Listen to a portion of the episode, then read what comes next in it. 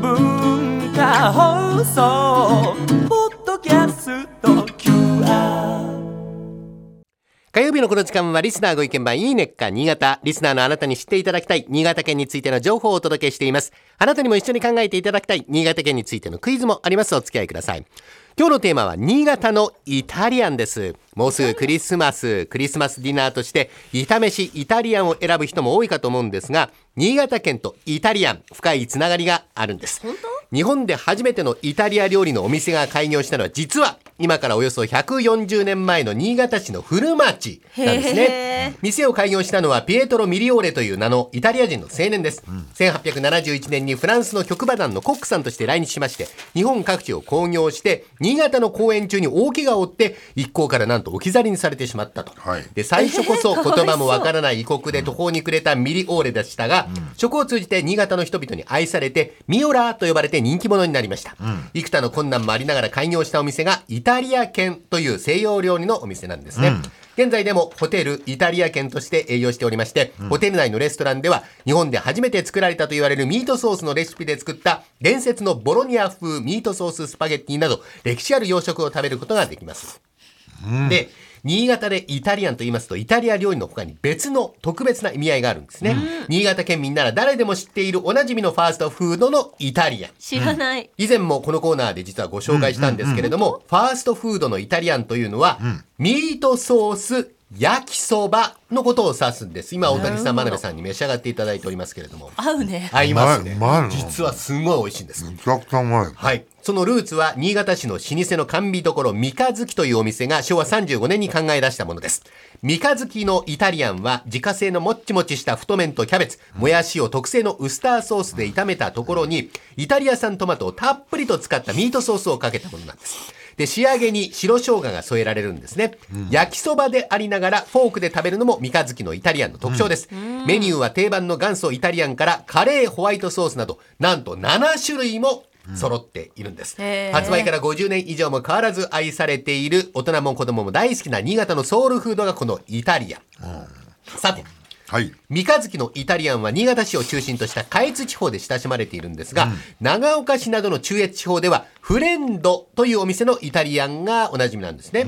フレンドのイタリアンは三日月の太麺とは違っておりまして、丸い中細麺が使われているんです。で、はいソースもひき肉入りのミートソースなんですね。で、フォークではなく割り箸でいただくのがフレンド流で、付け合わせは餃子が定番。三日月よりもより焼きそばに近いイメージが、このフレンドというお店のイタリアン。はい。で、イタリアン、なぜ下越と中越で別のみ味、別のお店で売られているのかということなんですけれども、イタリアンの生みの親である新潟市の三日月の今の会長さんと、長岡市のフレンドの創業者は、昭和30年代同じ商業セミナーで学ぶなど交流を深めた間柄仲良しだったんですね。はいで、お互いのエリアが離れていたので、こう、競争の恐れがないということで、フレンドでもイタリアンを販売することになったと。で、味付けやスタイルにそれぞれの個性を出して、それぞれのテリトリー、地域でチェーン展開した2つのイタリアン。ライバル関係ではないと。競合関係にはならないと。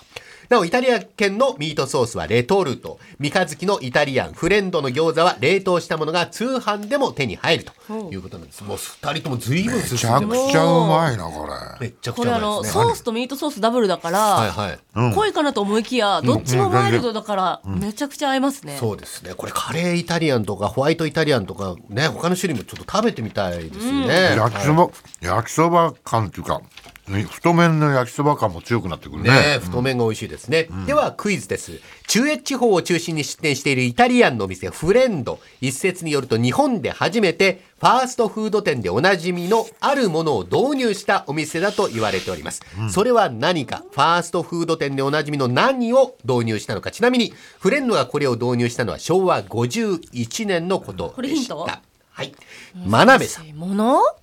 ものというか、スタイルというか。ドライブする。ドライブする。はい。大竹さん。俺はねそれまでって出前だったんじゃない、だからテイクアウトなんじゃないかテイクアウとト。はい思うけ。どね、違うかね。はい。えー、真鍋さんドライブスルー、大竹さんテイクアウトとお意見が分かりましたけど、はい真鍋さんは今日は分かったって珍しく言わなかったですね。分かったって言おうと思ったんだけど、ええちょっと風邪だからちょっとやめといた。ぼしてたっていうことですね。うん。はい。もしかして、えー正解は真鍋さん正解です。やった！はい。風の方は調子いいですね。言えばよかったわ。えードライブスルーです。フレンドの創業者の方がアメリカに視察に行って、ファーストフードのお店のドライブスルーを見て、帰国してすぐに長岡市北町にある店舗に設けたと。日本でも有名なあの、ハンバーガーショップ、昭和52年の導入ということなので、うん日本で最も早いドライブスルーはフレンドだったのではないかという説ドがライブスルーなんだ、すっげえな。ね。はい。今週は新潟のイタリアンをご紹介しました。来週以降もこの時間は新潟県の情報をお伝えしていきます。楽しみにしていてください。このいいねか新潟のコーナーは文化放送のホームページにて、ポッドキャスト配信されております。ぜひお聞きいただいて、新潟県について詳しくなってください。この時間はリスナーご意見番いいねか新潟をお送りしました。